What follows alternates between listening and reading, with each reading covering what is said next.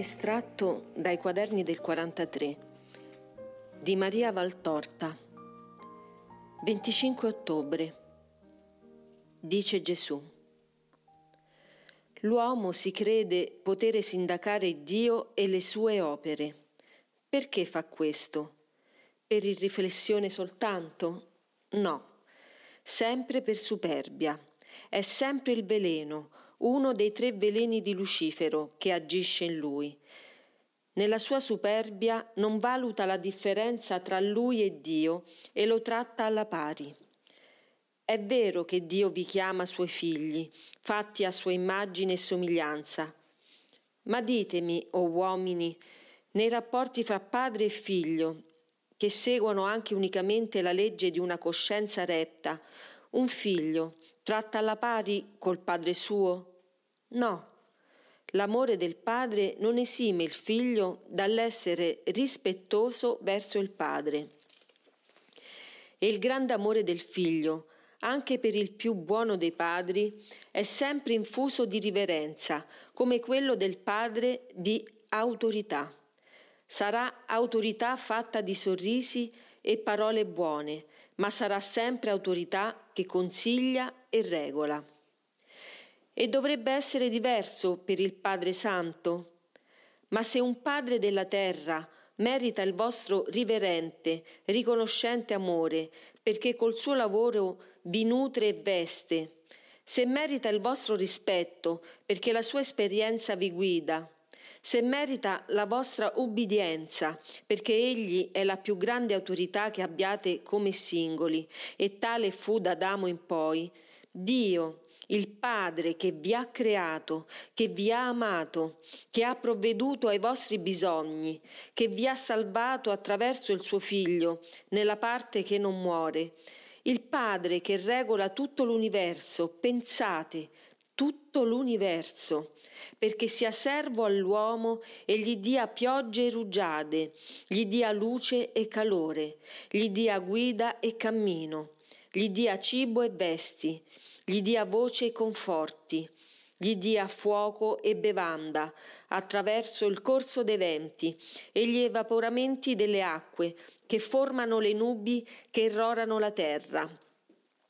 Attraverso il sole che l'asciuga e feconda coi suoi torrenti di luce sterilizza dai morbi e consola la vita attraverso gli astri che simili a eterni orologi e a bussole senza difetto vi segnano l'ora e la direzione del vostro cammino per terre e deserti, per monti e oceani, attraverso le messi, i frutti, gli animali e le erbe, attraverso i canti e i linguaggi degli animali a voi servi, attraverso le piante vive o sepolte da millenni e le sorgenti che non solo dissetano, ma curano i vostri mali, perché in esse ha disciolto elementi salutari.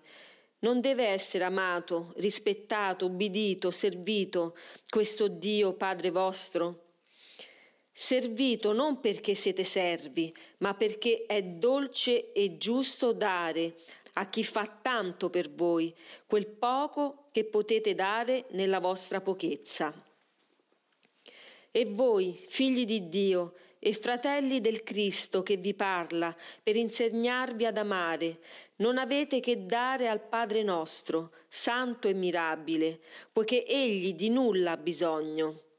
Signore, come è dell'universo, che a Lui ubbidisce come voi non sapete e non volete, non avete che da dare amore, poiché Egli vuole questo amore da voi, come io, Dio, come Egli e Figlio suo Santissimo, gli ho dato e gli do. Questo è il dovere vostro, e come questo dovere si esplichi ve l'ho già mostrato Amatelo, obbidendolo, e farete il dovere vostro. E dopo averlo amato con l'ubbidienza alle sue voci d'amore, non arrogatevi il diritto di lamento se egli non ve ne compensa ad usura. Quale diritto ne avete? Ditevelo sempre, non abbiamo fatto che il nostro dovere. Ditevelo sempre, Dio lo ha fatto prima di noi. Ditevelo sempre, L'apparente mancanza di premio non è che per i sensi. Dio non lascia senza premio chi lo ama e ubbidisce. Sapete voi, polvere spersa al suolo, i segreti dell'Altissimo? Potete voi dire di leggere i decreti di Dio scritti nei libri del divino amore? Voi vedete il momento presente, ma che sapete voi del minuto che segue?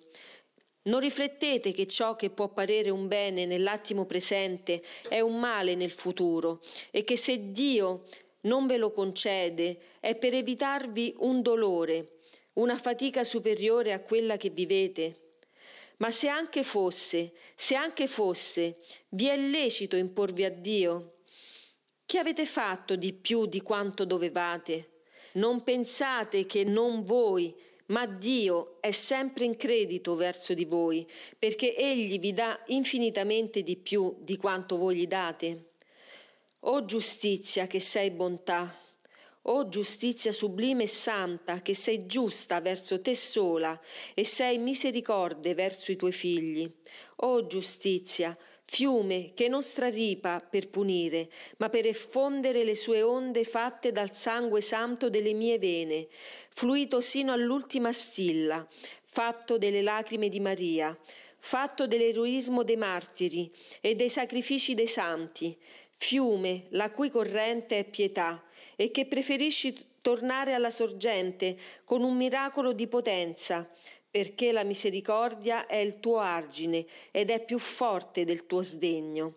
E l'amore è l'altra diga, ed è amore di un Dio che di se stesso ha fatto baluardo per riparare l'uomo dal castigo e conquistarlo alla vita. Amatela questa giustizia che si duole di punirvi, Amatelo questo Padre, il quale compie il suo dovere di Padre ed è benigno a non chiedervi l'esattezza nel compiere il dovere vostro. L'ho detto e lo ripeto, per un atto vero di amore, Dio ferma anche il moto degli astri, revoca il decreto del cielo. Se la fede può smuovere alberi e montagne, l'amore vince Dio. Ogni atto di amore vero fa balenare di centuplicati fulgori il divino vortice di fuoco e luce in cui viviamo amandoci. Fa trascolorare i cieli di gioia per la gloria del Dio unettrino e come da celeste nube fa scendere grazie e perdono anche su chi non sa amare per pietà di chi sa amare. Amate e benedite il Signore, come sapete chiedere e come esigete d'essere ascoltati, sappiate ringraziare. Troppe volte ve ne dimenticate. La grazia di Dio si ritira anche perché siete terre sterili, che non sanno esprimere un fiore di riconoscenza per il Padre che vi cura. A coloro che sanno ricordarsi d'esser figli, anche nella gioia, io dico benedicendoli, andate in pace, la vostra fede amorosa vi salva ora e sempre. Dice ancora Gesù, bisogna che il granello muoia per diventare cibo di vita. Quando non sarai più di questa terra, allora verranno a sfamarsi del pane della parola che ti ho dato per i fratelli. L'uomo è tal essere che solo davanti all'olocausto si arrende. Io ho tenuto dopo la morte. Tu non sei di più del tuo Gesù. Non temere. Ciò che ora pare cadere su pietra impenetrabile germinerà quando tu sarai divenuta spiga nel mio regno. Ma prima viene il, il lavoro della vita e il buio della morte. Ogni missione per riuscire ha bisogno di lacrime, sofferenza, derisione, sacrificio.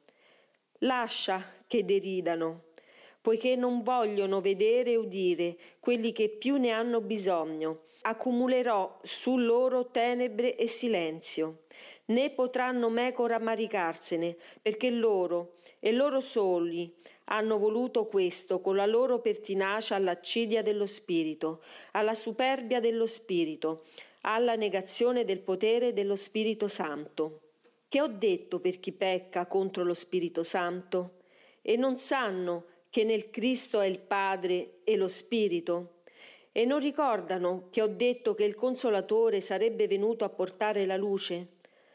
Ma il Consolatore, lo Spirito di vita, è uno con la parola del Padre e col Padre.